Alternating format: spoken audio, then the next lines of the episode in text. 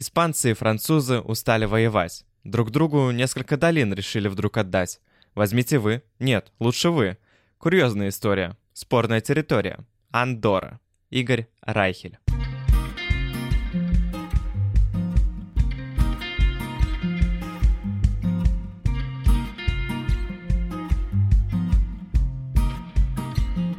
Добро пожаловать в подкаст «Страну к столу». Подкаст, где я рассказываю все самое уникальное о странах мира, их культуру, устройство, географию и многое другое. Представьте, будто вы пришли в ресторан на первую встречу с незнакомцем, но это не человек, а целая страна. Вы наверняка многое о ней не знаете. Что вы у нее спросите? Кто проживает в этой стране? Или что в ней едят? Про политику или про экономику? Вопросы могут быть самые разные, поэтому я собрал их всех в одном подкасте и сейчас постараюсь максимально широко на них ответить. Это один из эпизодов трилогии о карликовых странах Европы. Хронометраж настолько же мал, насколько мала страна. Меня зовут Олег Яшков, и сегодня наш гость Андора.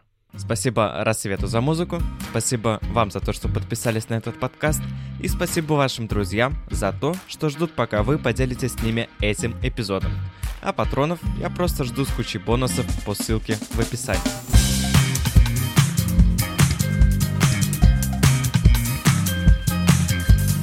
Андора, официально княжество Андора, одно из карликовых государств Европы, не имеющее выхода к морю и расположенное в восточных Пиренеях между Францией и Испанией, а также ассоциированное с этими двумя странами, но при этом не входящее в Евросоюз. Столица страны Андора-Лавелья. Население страны насчитывает 82 тысячи человек.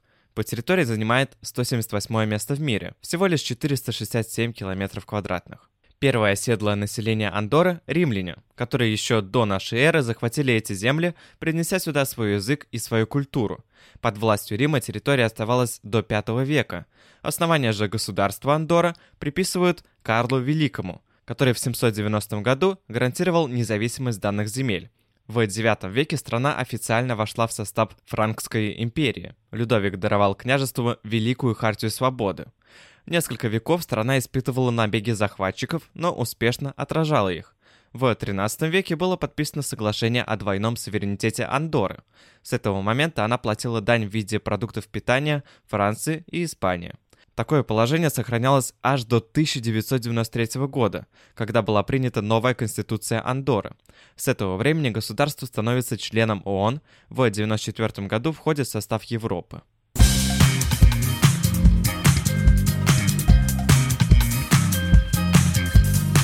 Андора – высокоразвитое постиндустриальное государство, существующее преимущественно за счет туризма. 80% доходов приносит именно туризм. Это настоящий рай для горнолыжного спорта, и ежегодно сюда приезжает около 9 миллионов туристов.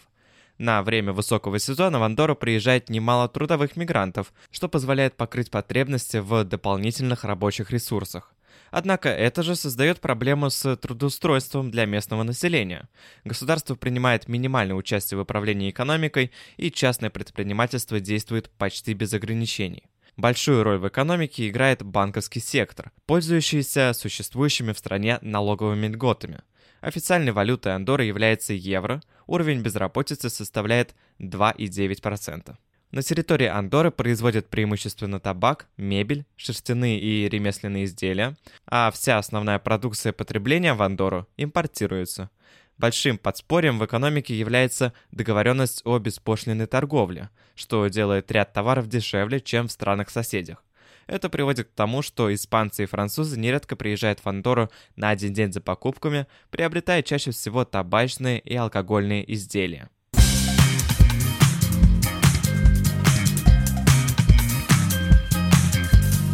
Андора хоть и является очень маленьким государством, но каждый уголок окажется интересным для туриста. Осмотреть карликовое государство можно буквально за один день. От столицы до границ с соседними странами ехать всего лишь 10-15 минут.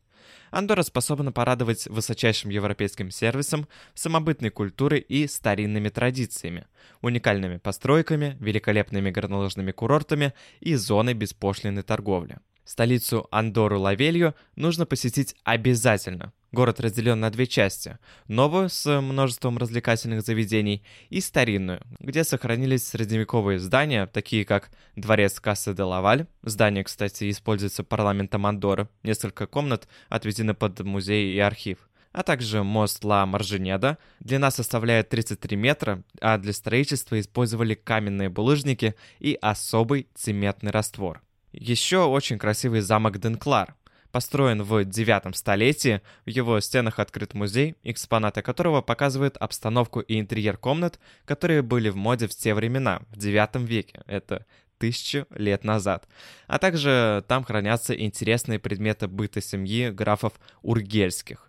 Озеро Энгаластерс находится неподалеку от города Энкамп, к нему прокладывают специальные удобные маршруты, но самые смелые и выносливые могут подняться на высоту в 1600 метров самостоятельно по более сложным склонам. Озеро невероятной красоты, и здесь также предлагают насладиться такими же невероятными видами на Пиренейские горы.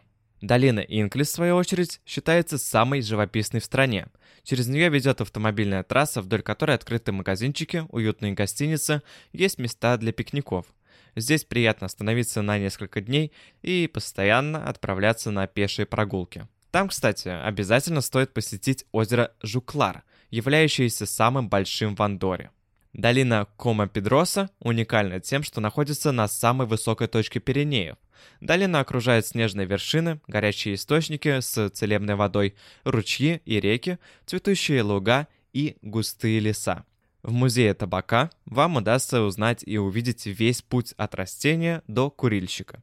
И если раньше это была только табачная фабрика, то сегодня открыта полноценная экспозиция, на которой представлены все инструменты, механизмы, атрибуты, связанные с данным ремеслом. Любителям горнолыжного спорта понравится Сальдео, горнолыжный курорт, на который зимой приезжают сотни туристов со всей Европы. Интересно то, что его трассы и подъемника соединены в одну сеть с соседними поселками – Канила и Эль-Тартер. Поэтому горнолыжникам очень удобно и утром, когда они идут на склоны, и вечером, когда они уже уставшие, идут домой. А еще в Сальдео у отдыхающих есть огромный выбор, где кататься и какой уровень сложности трассы выбрать. Самым престижным является курорт Гранд-Валира, а самым молодым и удобным – Вальнорд Аренсал.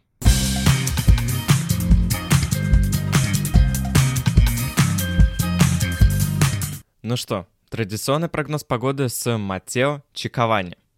Привет, привет, привет! Климат в Андоре соответствует субтропическому горному типу, смягченному влиянием Средиземного моря. Пиренейские горы защищают страну от проникновения холодных северных ветров. Благодаря этому даже зимой температура воздуха здесь редко опускается ниже нуля. Средняя температура января-декабря составляет плюс 2, минус 2 градуса Цельсия. Июня-июля плюс 15, плюс 20 градусов. Климатические условия Андоры сильно зависят от высотной зональности. Даже в пределах одного региона они могут значительно разниться. В среднем по стране 250 солнечных дней в году. Рекордные показатели по Европе. Зимой часто идет снег. Это хорошо для горнолыжников, конечно. Среднегодовая норма осадков составляет 770 100 миллиметров. Вот такая вот интересная Андора. Пойду-ка научу на лыжах кататься, пожалуй.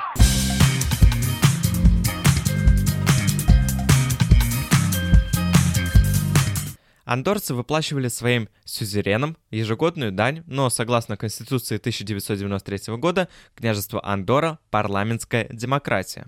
Но главами государства остаются князья-соправители, представленные в Андоре своими наместниками Виге, однако их власть в основном номинальна. Высший законодательный орган – однопалатный Генеральный совет долин из 28 членов, избираемых на 4 года всеобщим голосованием. Глава Генерального совета – генеральный синдик, избираемый из числа членов совета. Исполнительная власть осуществляется исполнительным советом. Его председатель избирается Генеральным советом и официально утверждается князьями на четырехлетний срок. Андора в административном отношении разделена на семь паррокий, на семь частей. Андора Лавелья, Канилья, Ламасана, Ардина, Сунт-Жулия де Лория, Энкамп и Эскальдес Энгордань. Боже мой, зачем вам эта информация?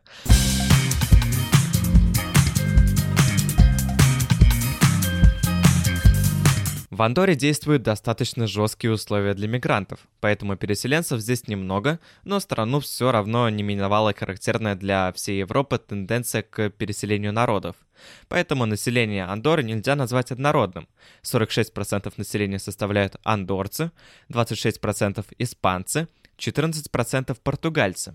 Население Андоры, дети, в котором составляет меньшинство, вызывает опасения, так как есть риск перейти в группу стран стареющего типа. В ней постепенно будет увеличиваться количество населения почтенного возраста, это может привести к серьезным экономическим проблемам, поэтому правительство всерьез занимается решением демографического вопроса. Коренные андорцы говорят на каталонском языке, а также на французском и испанском языках. Они близки по культуре к каталонцам, но у них сильно выражено этническое самосознание. Сохраняются местные праздники и особенности материальной культуры. Рождество в Андоре, как и во всем католическом мире, отмечает в ночь с 24 на 25 декабря. Оно важнее Нового года, хотя и Новый год в Андоре празднуют весело и шумно. Зимняя распродажа в Андоре начинается после наступления Нового года и длится до середины февраля. Причем, чем она ближе к концу, тем ниже цены. Поэтому, конечно, в Андору в это время съезжается много французов и испанцев, чтобы урвать какой-нибудь товарчик подешевле. Фестиваль Маре де Дью де Мирецель — это, чтобы вы понимали, пять слов, написанные через дефис. Нормально? Проходит этот фестиваль 8 сентября в местечке Мирицель. Его празднование совпадает с главным торжеством страны – Днем Андоры.